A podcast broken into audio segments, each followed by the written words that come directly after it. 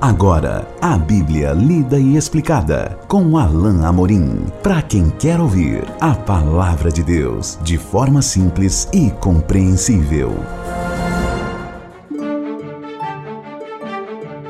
Olá, querido ouvinte, querida ouvinte. Estamos de volta com mais um programa A Bíblia lida e explicada. Eu sou o pastor Alain Amorim. Continuamos o nosso estudo do Evangelho de Marcos no capítulo 11. Hoje estudaremos dois trechos ao mesmo tempo, intercalados por, por um outro texto que veremos no nosso próximo encontro. Hoje, então, eu quero ler com você e estudar os versículos 12 a 14 e depois 20 a 26, porque tem a mesma temática. No próximo encontro, nós vamos estudar os versículos uh, eh, 15 a 19. Diz assim então a bendita palavra de Deus. No dia seguinte, quando saíram de Betânia, teve fome. E vendo de longe uma figueira com folhas, foi ver se nela porventura acharia alguma coisa. Aproximando-se dela, nada achou senão folhas, porque não era tempo de figos. Então lhe disse Jesus: nunca mais coma alguém fruto de ti. E seus discípulos ouviram isso. Verso 20: E passando eles pela manhã, viram que a figueira secara desde a raiz. Então Pedro, lembrando-se, falou: Mestre, eis que a figueira que amaldiçoaste secou. Ao que Jesus lhes disse: Tende fé em Deus porque em verdade vos afirmo que se alguém disser a este monte: ergue-te e lança-te no mar, e não duvidar no seu coração, mas crer que se fará o que diz, assim será com ele. Por isso vos digo que tudo quanto em oração perdirdes, crede que recebestes, e será assim convosco. E quando estiverdes orando, se tendes alguma coisa contra alguém, perdoai para que vosso Pai Celestial vos perdoe as vossas ofensas. Mas se não perdoardes, também vosso Pai Celestial não vos perdoará as vossas ofensas. Nós vemos nesses dois trechos, que no meu entender fazem parte do mesmo tema, a temática aqui é justamente essa questão da figueira, que para nós é, é uma é uma passagem com, com cunho simbólico, como nós vamos ver daqui a pouco, ela nos traz, ao final, uma lição muito prática acerca da fé e da oração. Mas é preciso entender exatamente o contexto do, do que Jesus faz aqui com a figueira, desse relato de Marcos, que foi uma coisa que chamou a atenção de todos os discípulos, por isso Marcos é, registrou, e não somente ele, como também ah, Mateus re, registrou esse mesmo ah, trecho. Então nós vemos que Jesus teve fome assim que saíram de Betânia. Eles estavam certamente indo para Jerusalém. Não sabemos se Jesus não tinha comido, era muito cedo ainda, e no caminho ele sente fome, e ele viu de longe uma figueira como, como nós estávamos aqui na época da Páscoa, nós estávamos perto da primavera, o iníciozinho do que era a primavera no hemisfério norte, que é essa época, tá certo? É, nós estamos aqui no Brasil, nós é, estamos é, daqui a alguns dias saindo ah, do verão, estamos é, na transição, né? É, em março e vamos para o outono. É o contrário lá no hemisfério, no hemisfério perdão, norte. E é justamente essa época da Páscoa.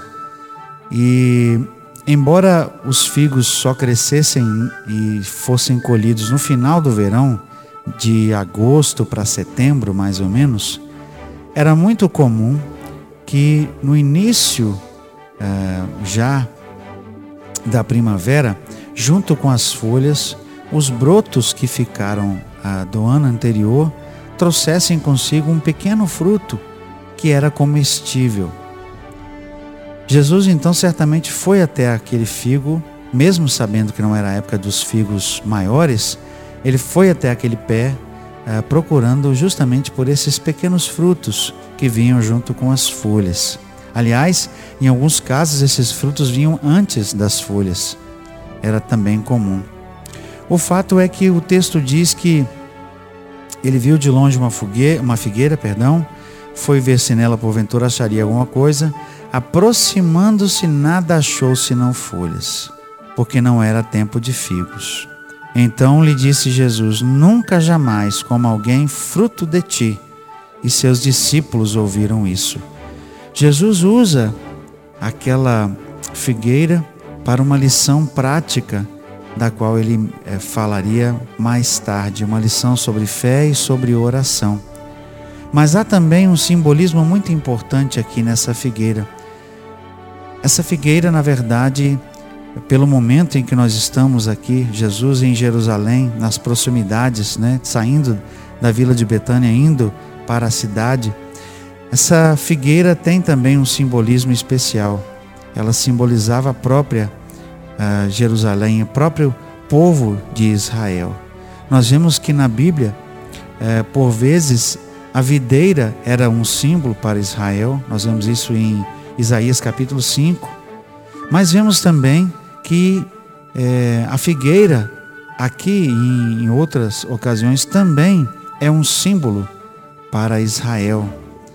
Como era de se esperar, assim como nós temos a imagem do que, do que nos vem lá do texto de Isaías capítulo 5, com a videira, era de se esperar que aquele, aquela figueira produzisse os frutos que deveriam vir normalmente. Jesus foi até aquela figueira esperando que ela tivesse algo para lhe oferecer. Mas não havia nada. Aquela figueira certamente era estéril e não não iria dar fruto nenhum. Jesus pronuncia então sobre aquela figueira uma, uma, uma maldição, dizendo: Nunca jamais como alguém fruto de ti. Nós precisamos entender que Marcos registra isso, primeiro por causa da própria importância que Jesus deu a usar a figueira, é, e depois um outro exemplo como ilustração para a oração. E segundo, porque realmente Jesus usou essa figueira, figueira para exemplificar o que estava acontecendo. Jesus estava prestes a ir para o Calvário, prestes a ser condenado pelos seus próprios irmãos, que conspiraram contra ele, inclusive. Os seus não o receberam, como nos diz João 1. Eles o rejeitaram e aqui Jesus também rejeita. Jesus, num ato simbólico, está rejeitando Israel, que deveria ter produzido frutos. Como nos diz João Batista, lá no relato do começo dos, do, do, do Evangelho, frutos dignos de justiça, frutos dignos de arrependimento. Mas Israel não tinha produzido como um todo, né? Israel não tinha produzido o esperado. Por isso, então, de maneira é, figurativa, simbólica, aqui com a figueira representando Israel, ela é amaldiçoada. Nunca jamais como alguém fruto de ti. E seus discípulos ouviram isso. Pulando então depois para o verso 20, em continuação a esse evento, nós lemos: Passando eles pela manhã, no dia seguinte, viram ah, que a figueira secara desde a raiz. Os discípulos ficaram impressionados e disseram para Jesus: Olha, Pedro, né, na verdade, disse: Mestre, eis que a figueira que amaldiçoaste secou. Eles ficaram impressionados porque no começo do verso ah, 13, nós vemos que ela tinha folhas, ela estava viva, era uma, uma árvore talvez bonita aos olhos, né? Chamou a atenção de Jesus e ele foi até lá para ver se havia frutos e não havia. Mas aqui, menos de 24 horas depois, ela está seca desde a sua raiz. Ela está completamente sem vida, ressecada.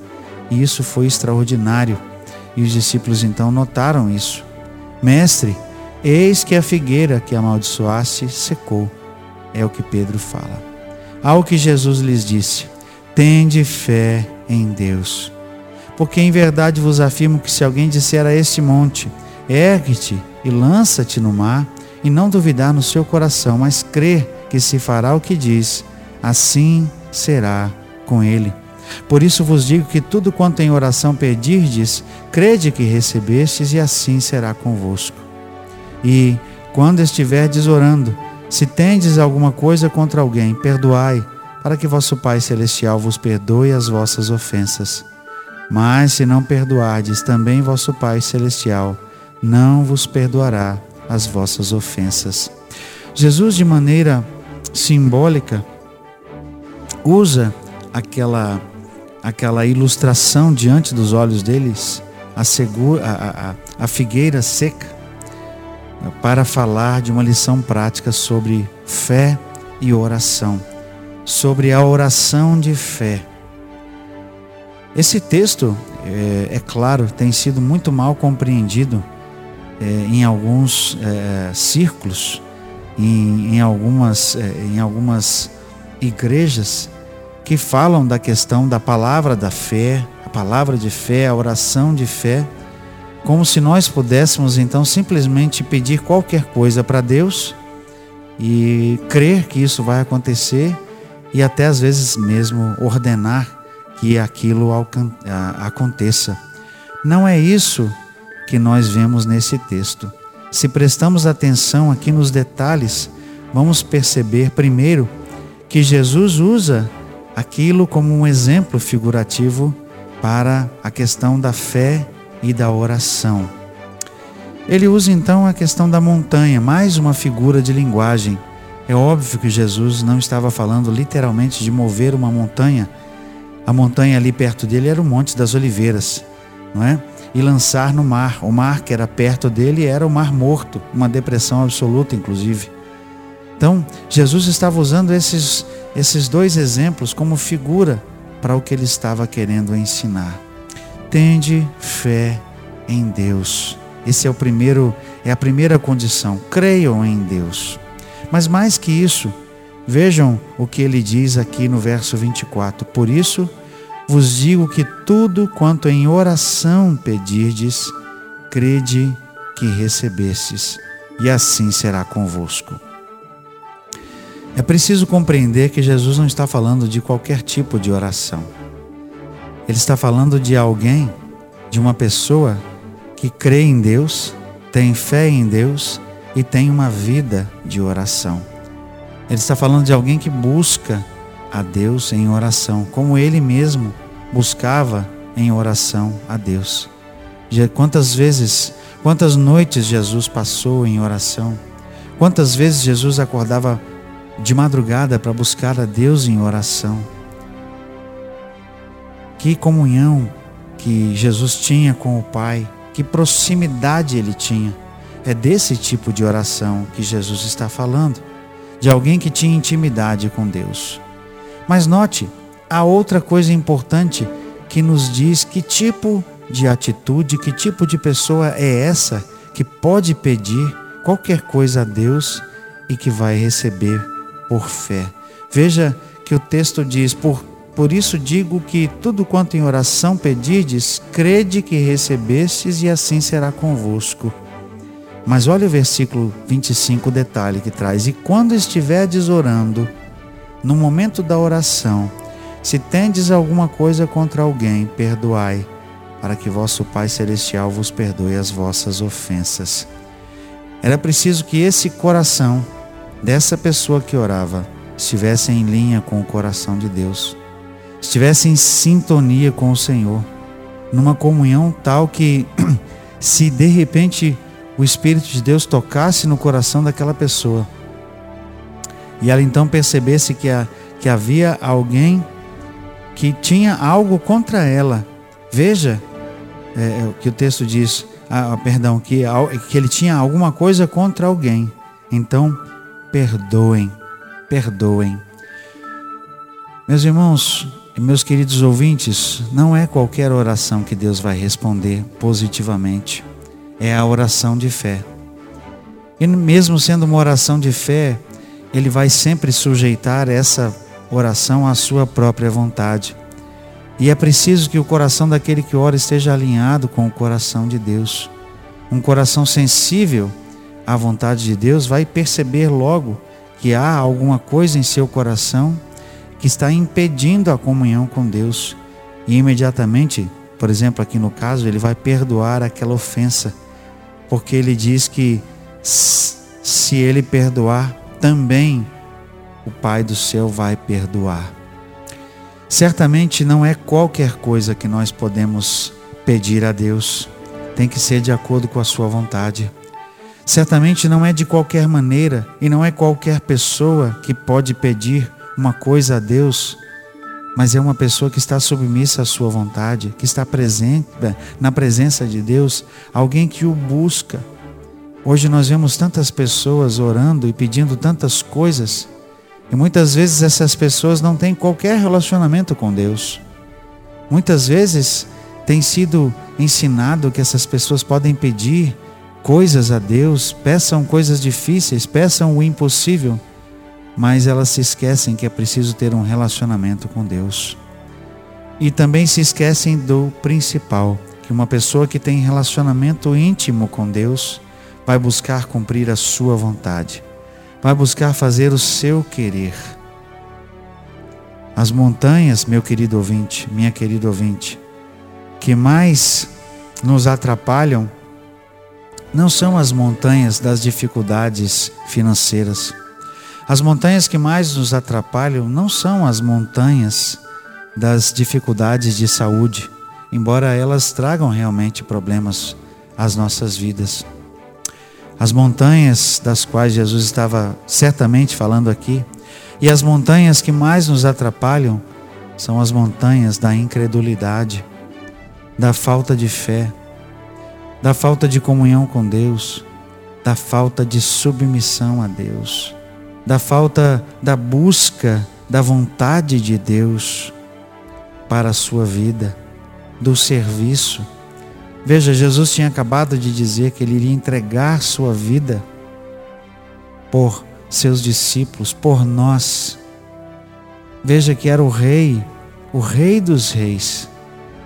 E veja que tipo de oração Jesus tinha, que tipo de atitude. E que tipo de atitude nós então devemos ter ao orar ao Senhor. Que tipo de pedido deve estar realmente no nosso coração, se não a vontade perfeita de Deus para nós e para que, ser, para que sejamos seus servos de forma plena.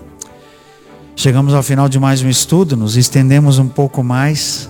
Eu espero que essa lição tenha sido preciosa para você e eu aguardo você no nosso próximo encontro, quando continuaremos o estudo do Evangelho de Marcos no capítulo 11. Até lá, que Deus abençoe a sua vida.